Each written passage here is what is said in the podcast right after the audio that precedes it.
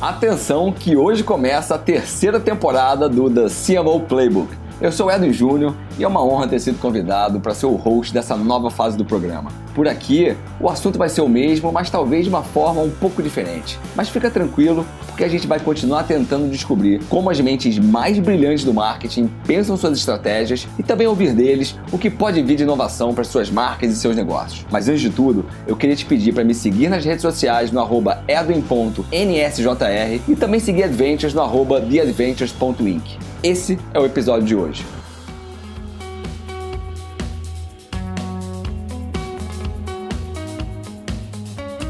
Há mais ou menos dois anos atrás, eu estava sentado na cadeira de entrevistado aqui do The CMO Playbook. É, na época me chamaram ali em 2019, é, um tal de Rafa Velar, que tinha uma agência de marketing digital. Fala pessoal, sejam bem-vindos a mais um CMO Playbook. Hoje tenho o prazer de receber um grande amigo meu, Edwin Júnior, CMO da Dominus e um dos maiores marqueteiros eu tenho o prazer de compartilhar o dia a dia e de conhecer.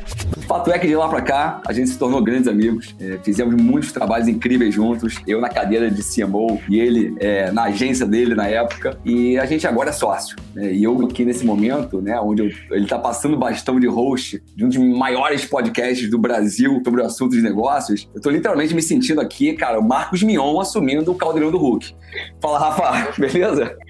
Fala, meu sócio, tudo bem, cara? E, e curioso, você, você você brincou aí, mas, mas fato é que no final do dia, assim, o CMO Playbook, ele sempre foi uma ideia. Ele, ele não é sobre o Rafa ou sobre pô, quem quer que já tenha sentado aqui na cadeira ou quem quer que venha sentar, né? Ele é sobre uma ideia. E essa ideia, ela é perene, simples e acredito eu, muito poderosa. Que é levar os assuntos, os papos, as discussões que pessoas como eu e você, Edwin, temos todos os dias nas salas de reunião das maiores marcas do mundo, das nossas de clientes, das nossas salas internas, levar isso para o Brasil e levar isso para fora. É, é, era muito interessante o insight de onde o programa nasceu, ele é muito verdadeiro, que é, cara, eu estava numa reunião, se não me engano, com o Rodrigo Fontes uma vez, e a gente estava debatendo, cara, uma série de coisas do futuro do Tinder globalmente, e eu falei assim, caceta, eu adoraria que essa reunião tivesse sido gravada e que as pessoas pudessem ouvir, porque eu não tenho dúvida que não só ia ser de muito valor, mas ia ajudar a gente como indústria a apontar para o lado de onde o consumidor está indo para entregar produtos melhores, soluções melhores, tecnologias melhores e assim por diante. Então, assim, independente de ser eu, independente de ser você, e não tenho dúvida que o programa está na mão de um astro. O Edwin é um astro, é, é um gangster, e, mas no final do dia a, a ideia permanece viva. Então, cara, é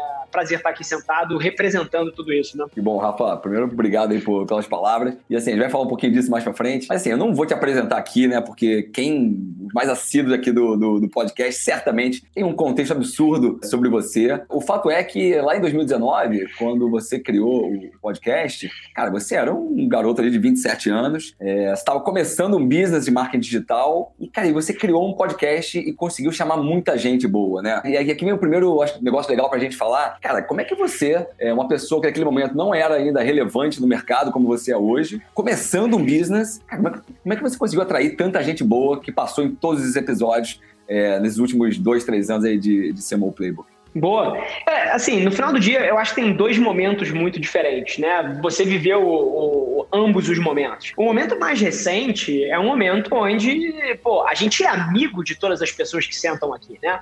São pessoas que a gente gosta, são pessoas que a gente divide, pô, mesas de reunião, que a gente divide projetos. Então, acho que na fase mais recente, era muito mais do, sobre chamar amigos e pessoas super próximas para sentar aqui e para bater papo. Então, tem uma fase um pouco diferente mais recente. Mas lá no começo, eu acho que é uma história que, que ensina muito sobre o ato de empreender, né? Que é você tem uma ideia, você tem uma visão na qual você acredita e você busca encontrar pessoas no mundo que compartilhem dessa visão. Então, pessoas como você, que na época, por exemplo, era o CMO da Dominus, que acreditava no conceito de compartilhar informação, de deixar porra, um legado para outras pessoas, de, de, de, compartilhamento de valores, de ideias, etc. Então, eu acho que no começo pô, foi sobre encontrar pessoas que dividiam esse mesmo valor. Você veio super cedo, o próprio Ricardinho veio no podcast, foi o terceiro convidado, ou o quarto convidado, não sei. É, e vários outros grandes amigos que acabaram se tornando grandes amigos depois. No começo, assim, você sendo super sincero, é uma mistura é, de cara de pau para convidar as pessoas, mas para convidar para uma coisa que tem um propósito genuíno ali por trás, né? E acho que, que muita gente se confunde sobre, sobre essa relação, e aqui eu fecho meu ponto, que é as pessoas quando convidam alguém para alguma coisa, geralmente cara, estão querendo alguma coisa. É assim, o, o convite para o podcast é só um mecanismo para você vender o teu produto ou tentar prospectar aquela pessoa. E o Simon Playbook nunca foi isso. A gente até fez negócios com quase todas as pessoas que sentaram aqui, mas a correlação é quase que inversa, porque, é, pô, pega o seu exemplo, assim, você sentou lá, acho que você foi o terceiro convidado ou quarto convidado, assim, quanto que eu bati na tua porta para te empurrar uma solução? Nunca. O, o Simon Playbook, e, e aqui vem um pouco do valor e da autenticidade do, do programa. Ele era sobre compartilhar ideias, era sobre dividir ideias poderosas. E, e, lá atrás eu só precisei encontrar pessoas que acreditavam nesse conceito e precisei ser genuíno por ele, né? Porque também, ao mesmo tempo, se eu convidasse as pessoas para esse palco e fosse só uma ferramenta de prospecção, pô, o projeto ia ter sido um fracasso. Então, acho que é assim que começa, como tudo, como toda grande ideia, você precisa de pessoas que acreditem na mesma visão que você tem. E, e olha que loucura, né? Você para pensar um pouquinho, vocês descerem ali os episódios, verem os primeiros episódios. Cara, tem pessoas ali que foram é, convidadas, tipo eu, tipo Ricardo Dias, André Filipa, cara, são pessoas que acreditaram tanto né, no propósito, cara, que hoje são sócios aqui da Adventures, né? Então, assim, é, você em algum momento imaginava, né, que esse movimento iria trazer sócios para você, né? Já falou um pouquinho que é, é, foi mais ter pessoas que acreditem na mesma coisa, acabou que, naturalmente, a, a, as coisas foram acontecendo, né? Sem dúvida. É, é eu vou te falar, nada das derivadas do CMO Playbook foi pensado de antemão. Mas, mas eu tenho um princípio de vida que explica por que, que todas essas coisas aconteceram que é sobre fazer a engenharia do acaso. É sobre você maximizar a aleatoriedade na sua vida. Eu acredito profundamente que sorte é um grande componente do sucesso das pessoas. Só que você não precisa ser passivo frente à sorte. Você pode é, criar uma engenharia para que ela te encontre mais vezes. Você pode criar mecanismos para que você aumente a chance da aleatoriedade te favorecer. E conteúdo é sobre isso tem muita gente que ainda está confusa, apesar de ser 2022, as pessoas estão confusas com o que, que conteúdo representa. Conteúdo é a porta de entrada para tudo, para tudo. Número um, porque escala o seu tempo. Se é, todo mundo aqui, em teoria, tem 24 horas. Eu tenho muito mais de 24 horas. Porque além das 24 horas que eu estou trabalhando, conversando, fazendo coisas, eu tenho todo o tempo que eu estou executando isso e que outras pessoas estão consumindo meu ponto de vista em cima de conteúdos que eu tenho. Então, assim, conteúdo escala tempo, conteúdo escala influência, conteúdo escala a sua chance de dar sorte. Então, todas essas coisas são derivadas do grande pilar em cima dos quais os negócios modernos estão sendo construídos, que é conteúdo. Então, é, é, é só você entender essa regra básica que histórias como a do CMO Playbook não são, não são incomuns hoje em dia no mundo, né? Assim, cara, o que está por trás da concepção da Ventures que a gente fez é, né, dia 4 de dezembro agora, fez um ano que a gente abriu a Ventures, aquela decisão de implodir um negócio que você tinha criado da Velar Media é, você deixou de ser uma empresa digital, cara, para ser o quê? É, assim, é uma pergunta, eu sei que eu estando dentro aqui da estratégia, talvez não seja tão, tão objetivamente respondida, mas é, hoje a gente fala abertamente para todos os nossos empreendedores aqui dentro, cara, que Adventures se caracteriza como uma plataforma que ajuda marcas a irem direto para os seus consumidores na velocidade da cultura. Né? Sejam marcas próprias, marcas de terceiros. E a frase é muito bonita, assim, né, cara? Mas como é que você imagina que isso tudo vai se desenrolar daqui para frente? Eu quero entrar um pouco nesse tema, né? Pô, eu não sei nem se eu já contei publicamente a história do início da Adventures, né? Porque a visão do negócio nasceu de um almoço meu com o Ricardo Dias. É, eu sou colunista da Exame, né? E tinha escrito uma coluna lá do meio da pandemia, onde eu falava que eu acreditava que não ia ter um novo normal, e sim uma sequência de eventos, porra, que desafiariam todos os nossos planejamentos. Enfim, escrevi uma coluna lá com a minha visão sobre o que eu acho que ia acontecer nos próximos anos. É, Ricardo adorou, me mandou um WhatsApp, puta, foda a coluna, pô, vamos almoçar, não sei o quê, e marcamos de almoçar almoçar numa quarta-feira, inclusive nessa mesa que eu tô sentado aqui. O almoço foi nessa mesa. É, e nesse almoço, a gente dividindo experiências e visões, a gente debateu basicamente quatro coisas. Foram os grandes quatro blocos desse almoço. O primeiro deles era a explosão das marcas indo direto para o consumidor, a explosão do e-commerce na América Latina, né? Que é um mercado que até 2025 vai passar de um trilhão de reais. É, e que cresce muito rápido. E assim, para qualquer pessoa confusa aqui, qualquer mercado que cresce rápido, cresce porque tem pool, porque tem consumidor puxando. Não é. Então, o, crescimento do mercado é simplesmente uma derivada de uma mudança de comportamento de consumidor. Então, essa era a primeira coisa.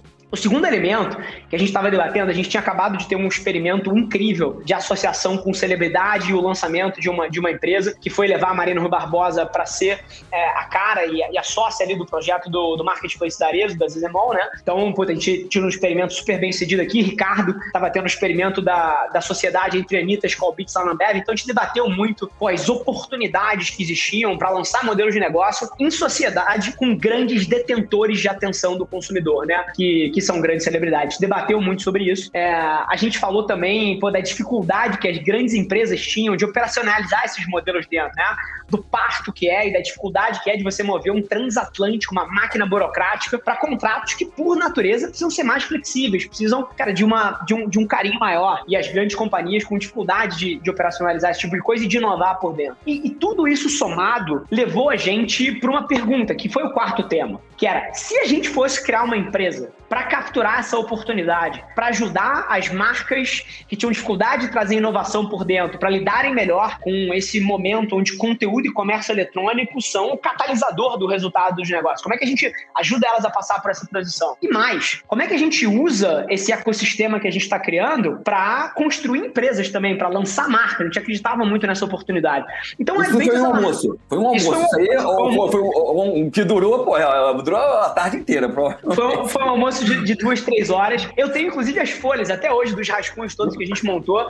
E no final do almoço, a gente chegou no conceito da Adventure, que o, o, o modelo de negócio evoluiu muito no último ano, porque, no final de contas, somos 300 pessoas aqui trabalhando 12, 14 horas por dia. Então, assim, a gente executou muito e, por consequência, aprendeu muito e evoluiu muito a, a nossa visão sobre como perseguir oportunidade, mas os conceitos sempre tiveram lá. O, o conceito sempre foi como é que criatividade pode gerar resultado de negócio. Criatividade que não vende é arte, né? Esse era um dos grandes conceitos, polêmico, inclusive, mas era, uma, era um dos pilares. O segundo pilar do lançamento é, é que a gente queria é, trabalhar como um parceiro de negócio, onde os nossos modelos de negócio estivessem atrelados ao resultado que a gente traz de fato. Esse era um segundo grande pilar. E o terceiro pilar é que a gente queria se tornar sócio das marcas que a gente acelerasse. Esses eram os três pilares: criatividade gera resultado, cabeça de parceiro de negócio, dividindo risco e resultado, e até sociedade em alguns casos. Esses eram os três grandes blocos. E, e apesar de não ter se materializado exatamente como a gente anteviu lá, porque a gente aprendeu que tinha maneiras melhores de perseguir, exatamente isso que a Adventures tem hoje em dia. Então, a gente é uma empresa que trabalha com a cabeça de parceiro de negócio, dividindo risco e resultado, que é dono e sócio de marcas que a gente acelera e, e, e tem ajudado, cara, as melhores marcas do Brasil e do mundo a lidarem com essa evolução do consumidor e o papel de conteúdo, seja um TikTok de 15 segundos, até, cara, um conteúdo no Netflix, e a parte toda de comércio eletrônico também. Então, assim, acho que evoluiu, mas a visão sempre foi essa. E como qualquer negócio que está lidando com o consumidor, evolui com feedback. O almoço super rendeu. É, rendeu, cara, a gente hoje tem um, mais de 300 pessoas aqui com a gente. E tem uma, e tem um, uma frase interessante que eu estava lendo um livro, inclusive você, você não para de me recomendar livro, né? Alguns eu, eu, eu pego e consigo ler. Mas eu estava vendo ali a estratégia toda do, do grupo do Alibaba e, e pô, o Jack Ma, né, que é o fundador do negócio, o cara, o cara mais rico da China, ele tem uma frase super legal que, que eu me identifiquei muito quando ele falou, cara, grandes empreendedores, eles são otimistas por natureza, né? E, e você, puta, eu, eu, já te conhecia antes da gente estar junto aqui como sócio, é, você sempre transpareceu muito isso, né? Otimismo. E aí, eu não, eu não quero entrar no campo da política, cara, mas independente da política, cara, a gente tem que fazer acontecer as nossas próprias coisas com as nossas próprias pernas, né? E, cara, qual, qual é a tua motivação de, de onde vem teu, tanto otimismo né? Porque você começou um negócio há, 3, 4 anos atrás, é, você shifta o negócio, uma velocidade absurda, tendo a certeza e o otimismo que está fazendo a coisa certa, né? Então, cara, eu queria navegar um pouco por aí, porque eu acho que todos nós somos otimistas, só que algumas pessoas, em alguns momentos da vida, podem se encontrar e se deparar com algumas situações que, que não acham que são e acabam não se entregando em algum projeto, coisa do tipo. Né? De onde é que vem tanto otimismo teu? É, essa é uma pergunta incrível e que eu acho que nunca me fizeram, cara. E é um tema que eu, que eu acho que gera muito valor, não porque eu esteja certo, mas porque eu acho que o meu jeito de pensar pode gerar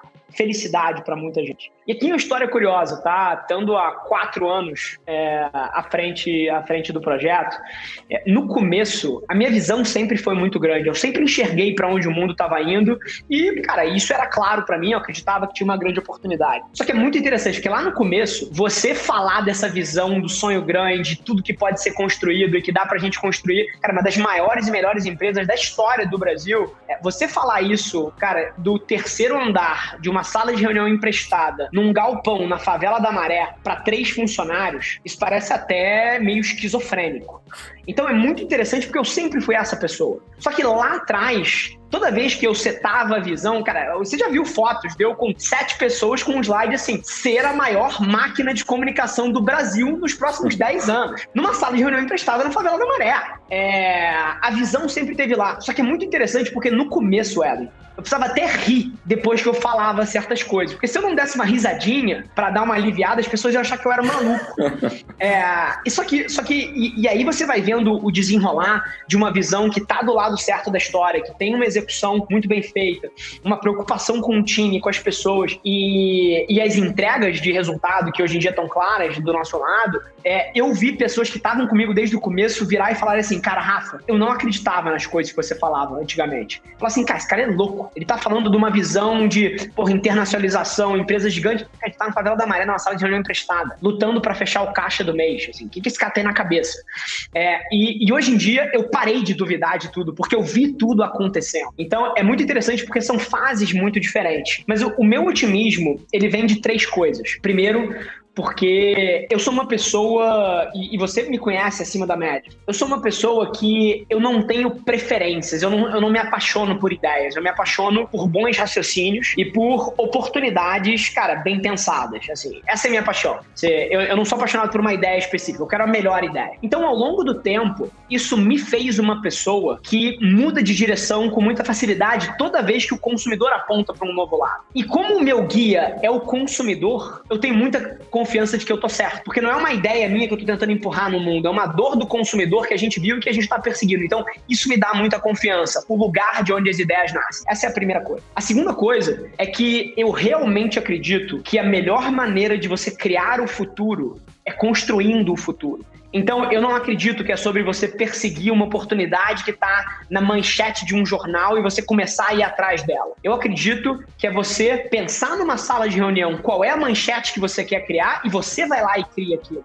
Então, é uma diferença de onde eu acredito que está o valor. Eu acredito que o valor está na gente construir o futuro. O futuro não vai estar lá. Então, uma vez que eu acredito que está na nossa mão o poder de chegar onde a gente quer, pô, ninguém pede a gente, só nós mesmos. E, e, além disso, eu acho que tem um componente de time, cara. Porque ao longo do tempo eu aprendi que um, uma das grandes virtudes de uma companhia é não tolerar negatividade. E você conhece os nossos sócios. Os nossos sócios, apesar de serem pessoas muito casca-grossas, muito vividas, muito realistas, e bem embasadas são pessoas otimistas por natureza. São pessoas que enxergam os problemas como mais um passo por, da jornada. São pessoas que acreditam que sempre vão ter desafios e, e problemas complexos para a gente resolver e, e, são sempre otimistas nessa abordagem. Você pega todos os nossos sócios, são esses. São pessoas realistas, mas que são otimistas por natureza. Então eu acho que você acaba criando a cultura certa, mas eu acho que essa tríade é onde está a resposta. Número um, é, é, que eu vi ao longo dos últimos quatro anos todas as minhas visões se materializando e isso cria autoconfiança. Número dois,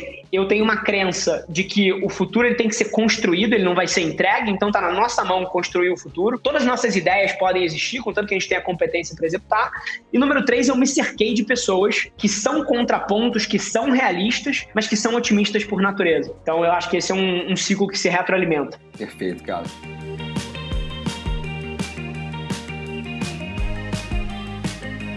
escutando você falando, é, eu olho para dentro da Adventures hoje e assim, eu fico impressionado com, com o tipo de cultura que a gente está criando aqui dentro. Né? E, e, a cultura, ela é uma coisa que ela é criada todos os dias, né? Qualquer interação que a gente tem com, com qualquer cliente nosso, com qualquer empreendedor nosso, é nesse podcast que a gente está criando a cultura da Adventures. Sem e uma das coisas que mais me fascina, assim, nesse assunto de cultura, né? Você falou algumas coisas de sócios aí, é, é, a questão de partnership. Eu quero entrar um pouco nisso, né? Porque a gente aqui, é, a gente tem a audácia de chamar todos os nossos funcionários, colaboradores, de empreendedores, né? A gente não chama ninguém de funcionários colaboradores, e sim, a gente, cara, acha que os 300 e poucas pessoas estão com a gente aqui, cada um deles são empreendedores. Né? E aí, cara, quando a gente olha esse primeiro ano de operação da Ventures, a gente já tem quase 30 sócios. É... Hoje tem reunião para decidir se tem mais alguns, né? é, hoje tem mais, é, daqui a pouquinho. Então, a gente está com quase 30 sócios dentro de casa, né? Quase 10% do, do, dos nossos empreendedores são sócios. Cara, eu já vivenciei partnership em alguns momentos na, na minha vida, na minha carreira, em outras empresas, mas aqui eu vejo, cara, alguma coisa muito diferente, né? É, acho que eu já te falei isso algumas vezes, assim, pela primeira vez, cara, eu me sinto sócio realmente de alguma coisa, né? Não é só o negócio estar tá no papel. É, aqui, eu acredito que todos os 30 pessoas, os 30 sócios estão, estão contemplados nesse partnership, cara, eles têm voz aqui dentro, né? Eles sabem os seus papéis aqui dentro. Diferente de você ter a opção de stock option em determinada empresa e, cara, e é isso, né? Então, assim, cara, quando você, junto com, com o Gerard, com o Ricardo, é, vocês montaram toda a parte de partnership, stock options, o que estava na cabeça de vocês que, que aqui ia ser uma coisa diferente da, das demais empresas que estão por aí. Boa.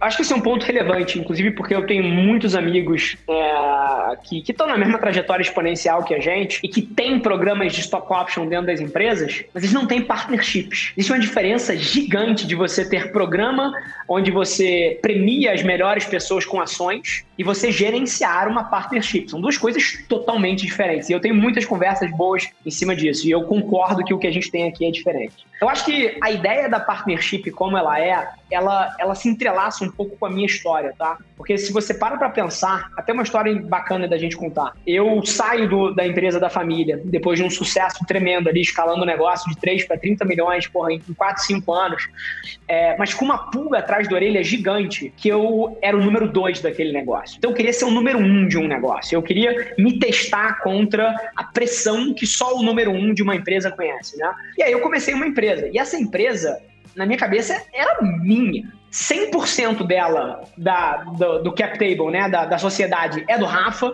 O nome da empresa é o nome do Rafa. É Verdade. É tudo do Rafa, essa porra. É, esse era o conceito. É, aquilo, aquilo era meu. Só que muito interessante porra, no primeiro ano executando a companhia, eu já entendi que eu não dava valor nenhum para essas coisas. Zero. Eu valorizava zero o fato de que o meu nome estava na porta. Eu valorizava zero o fato de que eu tinha 100% da empresa. E o que, que eu aprendi que eu de fato valorizava? Pessoas que eram melhores do que eu, trabalhando comigo, pessoas que me desafiavam e provocavam a gente a pensar ainda maior e pessoas com quem eu conseguisse dividir aquela jornada de construir uma coisa de valor. E o nome disso, Evelyn, é sócio. Então, o conceito em cima do qual eu comecei a velar foi um conceito que muito rápido eu entendi que eu não dava valor nenhum para aquilo e que o que eu queria era ser sócio de pessoas incríveis e construir um negócio muito maior do que eu era capaz se a empresa fosse só minha. Então ali tem um pouco da transformação. E quando a gente foi abrir a Adventures, esse era o conceito por trás da mudança de nome, da mudança de modelo de negócio, da, da implantação de uma partnership de verdade. E eu acho que a principal coisa que cria essa diferença é porque, número um, é, você não tem só o nome, você tem rituais que tangibilizam a participação daquela pessoa. Então, por exemplo, hoje, hoje a gente tem reunião de sócio aqui. Porra, eu escrevi lá um pre-reading, cara, com todos os desafios, todas as visões, etc. E vamos debater e ouvir todo o partnership aqui. E que vença os melhores pontos de vista, é, porque quem tá certo não é quem tem autoridade, é quem tem os dados e o raciocínio lógico correto em cima daquela questão. Então, eu acho que a gente fomenta a inclusão de um sócio, seja um sócio júnior ou um sócio sênior, por essa hierarquia de boas ideias. E isso torna a partnership viva. E aí, na hora que o cara que tem as melhores ideias executa e traz resultados incríveis, na virada do ano ele ganha mais cotas, ele é aumentado como sócio, porra, isso tudo começa a virar cultura. E na hora que você soma isso com o fato de você premiar, pagar bônus, recompensar, chamar para a sociedade as pessoas de acordo com a cultura e de acordo com as entregas, você começa, porra, a tornar isso tudo uma máquina viva e que no final do dia vira a grande vantagem competitiva da empresa, porque você tem uma liderança descentralizada que são os grandes guardiões da visão, da cultura cultura. E aí, cara, você tem, você não tem um CEO na empresa, você tem 33, você tem 50 pessoas que atuam como donos, que pegam desde o lixo do chão até dão ideias megalomaníacas. Então, eu acho que esse é um conceito muito poderoso. A origem da ideia é essa e onde a gente acertou foi de fato em criar essa liderança que é uma hierarquia de boas ideias e não uma, uma hierarquia piramidal, né? É, e assim, uma das coisas que eu vejo muito aqui e fico super impressionado é a quantidade de gente boa que a gente consegue colocar para dentro, é, cara, com a nossa tese, com, com o, nosso, né, o nosso modelo de negócio. Isso, isso, cara, isso até arrepia de, de, de, trabalhar com pessoas tão legais e tão boas no que fazem. E aí, cara, assim, a gente falou sobre negócios, falou um pouco sobre a história, e aí dificilmente eu acho que você falou sobre questões pessoais. Aqui, te conhecendo, eu quero entrar em algumas, pode ser legal aqui pro pessoal que tá ouvindo. Primeira delas, né, cara, assim, eu acho que você fala pouco sobre seus hobbies. É, a gente sabe, pô, que você gosta de escalar, você gosta de correr. Mas, cara, num domingo de manhã, o que, que, que, você faz, né? Além de ler, eu sei que tu lê pra cacete, artigos pra cacete, livro pra cacete. Cara, você gosta de jogar um videogame? É, você tem algum momento de ócio, deitado no sofá, vendo um filme? O que que... Ou você se sente, você se sente culpado por estar tá fazendo alguma coisa que não seja é, focado no, no sonho grande aqui que a gente está tentando construir? Boa.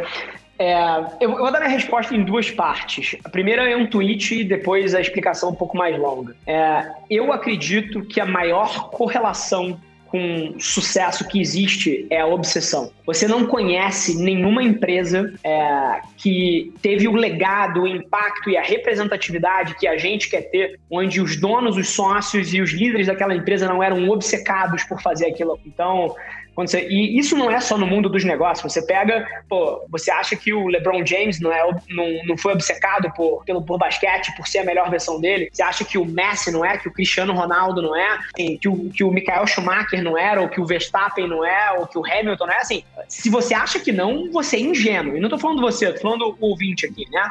Sucesso nessa magnitude é produto de uma obsessão. É, então, quando você fala do, da culpa e algumas outras dessas coisas não são sentimentos presentes na minha vida. Mas, de fato, eu sou obcecado por fazer isso aqui ser tudo que pode ser. Então, esse, esse é o primeiro tweet.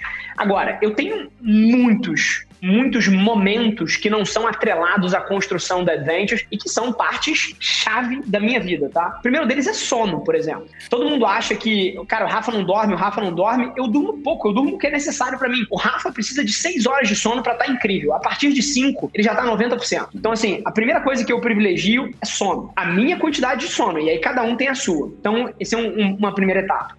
Mas num domingo, quando eu acordo, por exemplo, que foi a tua, a tua pergunta, primeiro, eu acordo muito cedo cedo, porque eu acordo 4 horas da manhã há 10 anos já. Eu não preciso de despertador, eu acordo sozinho. É, eu geralmente acordo antes do despertador, inclusive. Então, minha rotina começa. A minha rotina de final de semana é igual a minha de dia de semana, tá? Igual. Eu acordo nas mesmas horas, faço geralmente as mesmas coisas, que é pegar uma xícara de café e, cara, começar a, a, me provocar com bons pensamentos de outras pessoas, né? Então, cara, papers, artigos, teses, porra, pitches de empresas, porra, disruptivas que estão lá fora, é, porra, livros. Então, assim, eu gosto muito de, de consumir de consumir o pensamento de terceiros. É, eu acho que a leitura, as pessoas se confundem sobre o que, que significa. Durante o momento que você está lendo um artigo, um livro, etc., você está pensando com a cabeça de um outro ser humano. E isso é muito provocador em termos de criatividade. Então, cara, todos os meus dias começam geralmente com isso. Uma, uma hora e meia, mais ou menos, lendo artigos, papers, livros, ou o que quer que eu tenha separado para aquela manhã. É, logo depois, cara, eu faço esporte. Então, num domingo, por exemplo, é um dia que eu vou fazer aí fácil 3, 4 horas de atividade física. Então, puta, eu dou uma corrida de uma hora e pouco, depois eu malho e aí à tarde, puta, eu vou dar uma pedalada, ou então, cara, eu vou, vou nadar. Então, assim, é, é, um, é um dia que eu faço muito esporte. E, e os meus dois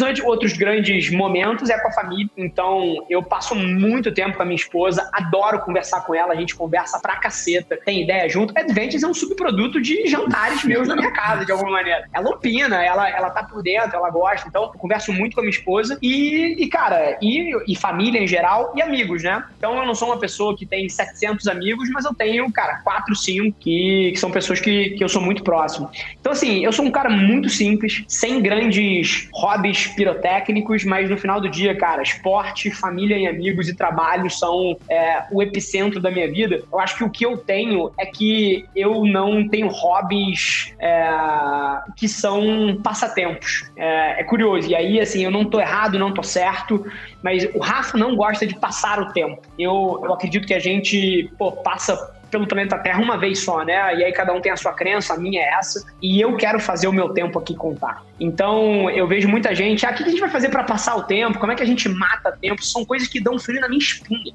Eu quero fazer cada segundo contar. Então, se eu tô em casa, eu tô olhando no olho da minha esposa e tô conversando. É, ou eu tô, cara, trabalhando para alguma meta minha, pô, de desafios pessoais. Esse ano, por exemplo, eu vou correr o Cruze. São 100 quilômetros em três dias, atravessando da Argentina pro Chile pelo, pelos Andes. É, pô, tô me preparando preparando pro Cruz, tô me preparando pro Ironman que eu vou correr em setembro. Então, puta, é, ou então tô trabalhando e lendo e avançando, cara, a, a minha visão da Adventures. Então, assim, o Rafa só tem uma coisa que o Rafa não mata tempo, o Rafa não, não, não passa tempo. Cada segundo é muito alocado intencionalmente. Acho que essa é um pouco a percepção que as pessoas têm. É, e vem de um fato, eu sinto aquela dor no coração quando eu tô matando tempo. Uhum. É, então, esse é um pouco do, do meu domingo, da minha visão e, e, de hobbies e um lado que eu, de fato, não, não falo muito. Né? É, eu acho que o recado aqui é, é não tem certo e errado, cada um tem que achar é, a sua maneira de melhor performar naquilo que tá querendo se entregar na vida, né? E, pô, se, no momento que a gente tá construindo um negócio tão grande quanto a gente tá construindo aqui dentro, cara, o foco tem que estar tá aqui e tem que estar tá em fazer tudo paralelamente para o negócio acontecer. E aí, cara, pô, tem no, projeto... no final do dia, é, você falou um negócio super relevante. No final do dia, assim, a minha resposta provavelmente não serve para ninguém que é, tá ouvindo a gente. Ninguém. Essa é a minha resposta. E eu desenvolvi ela durante 10 anos, pô, vivendo a minha vida e aprendendo o que, que eu valorizava. Agora, tem uma correlação muito fundamental que é o seguinte: o tamanho do seu sonho e a velocidade com que você quer que ele se torne realidade, eles são o input na sua fórmula da quantidade de energia que você precisa botar nessa direção. Se você quer muito grande, muito rápido, assim, você precisa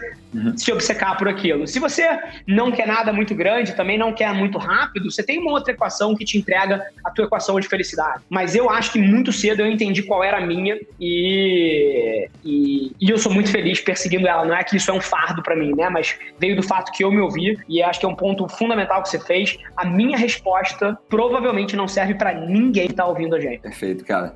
E assim, de todos os projetos que você já fez na tua vida e vai fazer e vai continuar fazendo, cara, assim, eu tenho certeza absoluta, não tem nenhum mais importante do que vai acontecer com você em 2022. E eu posso falar com muita propriedade, né? Você postou, sei lá, uma semana atrás, é uma foto, cara, de uma, de uma ultrassonografia, onde você divulgou pro mundo ali que você vai ser pai, né? E assim, é... e aí eu queria, porra, entender um pouco da tua cabeça, né? É... O que, que você acha que vai mudar na tua vida, né? Em termos dessa maneira, dessas rotinas. É... Obviamente, vai ser, é uma prioridade da sua vida, né? O, pô, o serzinho que tá nascendo ali. Mas, é, por outro lado também, cara, você vai acordar às quatro da manhã, você vai acordar às duas da manhã, você vai acordar uma da manhã. Assim, não vai ser tão fácil manter essa disciplina que hoje você tem para focar no que você está construindo em termos é, profissionais aqui, né? E aí, pô, você obviamente já pensou nisso, né? Cara, como é que você se imagina pai daqui a seis meses, sete meses, quando nascer, né? Como é que vai ser o Rafa pai em relação a, a tempo família e tempo por dedicação ao nosso sonho das Ventures? Perfeito. Cara, essa é uma pergunta que, como você falou, assim, eu sou a pessoa que luta mil batalhas na minha cabeça antes que elas cheguem, né? Eu já pensei em todas as hipóteses, já fiz todas as contas.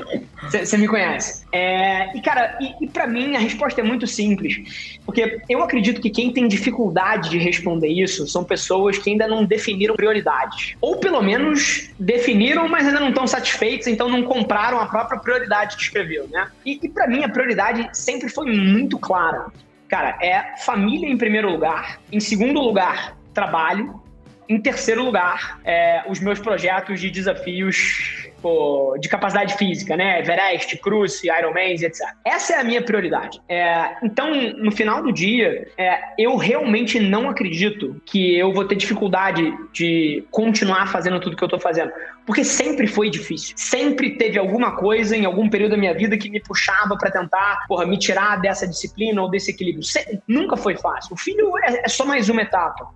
E, e, e essa é uma visão que eu acho que as pessoas têm errada minha. Eu sou uma pessoa que investe muito tempo com a família. Muito tempo. Cara, eu, é, eu desafio alguém que quer pensar, pô, um marido e uma mulher que tá aqui ouvindo a gente, e, não tem modelo certo e errado, acho que cada casamento é um casamento, mas eu devo conversar em média por dia com a minha mãe e com, e com o meu pai, por exemplo, 15, 20 minutos todos os dias e com a minha esposa para cima de duas horas por dia, tá? Olho no olho, conversa, visão. Assim, eu invisto muito tempo na família. Só que onde que o Rafa não gasta tempo? Rafa não gasta tempo, cara, exemplo que você deu, assim, jogando videogame, e não tem nada de errado. É, pô, assisto muito pouca televisão, é, vou muito pouco para festas e baladas e coisas dessa natureza. Então, é, esse tempo todo, se você para pra pensar, uma pessoa que sai duas vezes por semana, duas vezes, quantas horas essa pessoa investiu em saídas ali? No mínimo 10 horas, 5 horas cada saída. Cara, se você não, não, não, não prioriza isso na sua vida, você criou 10 horas para sua família. Então, eu não vou ter dificuldade nenhuma de priorizar a família ou o filho, porque esse tempo já existe na minha vida. O que talvez eu precise ser ainda mais rígido é nessas outras coisas que não estão nessas três prioridades. Mas eu sempre fui muito bom fazendo isso e acho que vem do fato de que eu defini prioridades e eu aceitei elas e, e eu vivo e priorizo a minha vida de acordo com elas. Então, acho que esse é um pouquinho da minha fórmula. Mas eu tô animado demais. É um grande sonho. para quem aqui não sabe, o Rafa não quer ter um filho, ele quer ter, tipo, seis filhos. Então, é, é o começo de um, de um projeto aí. Cara, é, é assim, eu, eu quando, sempre quando eu falo da minha filha, eu tenho uma filha de cinco anos hoje, assim, é... Juju, melhor, linda. É, Juju, ele, maravilhosa. Assim, é a melhor coisa que acontece na vida de uma pessoa é, é ter filho e, assim, é, tem que dar muito valor, porque tem muita gente que, pô, infelizmente também não consegue, quer ter e não consegue. Então, é, eu tenho e, cara, também sou completamente obcecado, família em primeiro lugar. E aí, cara, já indo aqui para um, um lance final do nosso papo, né, eu acho que para fechar aqui na, nossa conversa, eu acho que eu queria que você desse aí um, um recado, primeiro, né, para todo mundo que está escutando a gente, é, que escutou você liderando e sendo host entrevistando tanta gente legal, botando tanta ideia legal na rua. É, cara, por onde vai estar tá a atenção do Rafa a partir de agora? Né? Você está se dedicando porra, ao projeto familiar, a projeto de Dentro Adventures. É, cara, onde é que vai estar o Rafa agora, a partir de agora? Boa. O Rafa, ele, ele, ele tá no, nos seguintes lugares todos os dias, tá? É, de, de, de manhã, ele tá em casa com a família até 8 horas da manhã, mais ou menos. A partir de 8 e meia da manhã, ele tá dentro da Adventures até 8 e meia da noite. Então é, é, aqui que o Rafa tá. Mas a, mas a minha cabeça, o tipo de coisa que eu tô pensando, onde eu tô investindo mais tempo, é, eu acho que é uma transição muito natural de qualquer líder é, numa empresa que cresce, né? Então o, o meu papel, ele já foi muito tempo liderar a, componentes de execução da nossa empresa, né? Eu tava em todas as salas, eu tava nas pontas. E hoje em dia, assim, felizmente, a gente tem pessoas aqui que são estupidamente melhores melhores do que eu nas coisas que elas fazem, né? Então você pega qualquer disciplina nossa, sem sombra de dúvida tem alguém que é tecnicamente muito melhor que eu. Mas agora, eu não acredito que existe ninguém no mundo melhor do que o Rafa para liderar a empresa como um todo. Então, e, e, quando você fala de liderar a empresa, é sobre três coisas basicamente. É definição de estratégia, então, pô, a gente opera numa fronteira muito volátil e que muda toda hora. Então, eu sou uma pessoa que vai estar sempre trabalhando para daqui a 18 meses. Então, é, enquanto a gente tem muita gente pensando no agora, o Rafa está pensando 18 meses para frente. Então, acho que essa é uma das grandes responsabilidades de um líder numa empresa no nosso estágio. A segunda coisa é pessoas. Se eu olho a minha agenda, eu acho que 70% do meu tempo é com as pessoas da Adventures, mentorando equipes, porra, ajudando as pessoas a, a solucionar problemas complexos, porra, onde o, o, a minha cabeça e, e o meu tipo de raciocínio pode ajudar. Então, pessoas e ajudar a empresa a desbloquear alguns caminhos é um papel-chave. E a terceira coisa é, sem sombra de dúvida, a tecnologia. Então, cada vez mais tecnologia tem se tornado um, um diferencial estratégico da Adventures. Esse ano, pô, o investimento é de algumas dezenas de milhões nessa área. Então, é uma área que eu vou estar olhando muito de perto também. Então, acho que o Rafa, dentro do futuro da Adventures, está olhando muito para as pessoas, para a estratégia da companhia e para a tecnologia. Então, acho que, acho que nesse, nesses próximos passos que a gente está dando, eu acho que meu foco vai estar muito nessas três coisas. Perfeito, cara.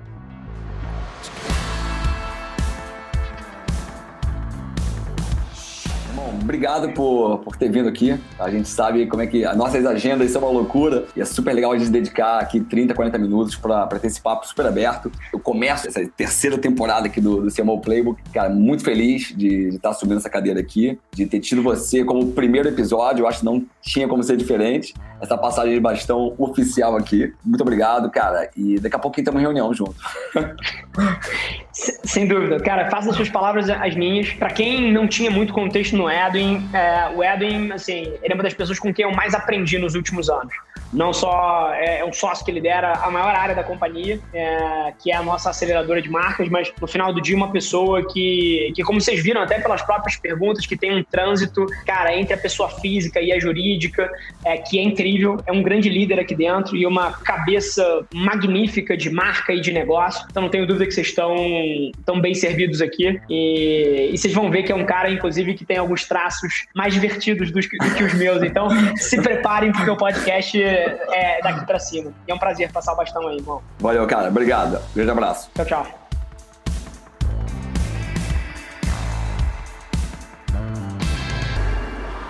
Esse foi mais um episódio do The CMO Playbook. Espero que tenham gostado de mais uma troca de conhecimentos e experiências. E para a gente continuar conectado, não esquece de tirar aquele print do seu play desse episódio e me marcar lá no Instagram, no arroba deixando aquelas 5 estrelas na plataforma em que você está escutando a gente. Espero você no próximo episódio.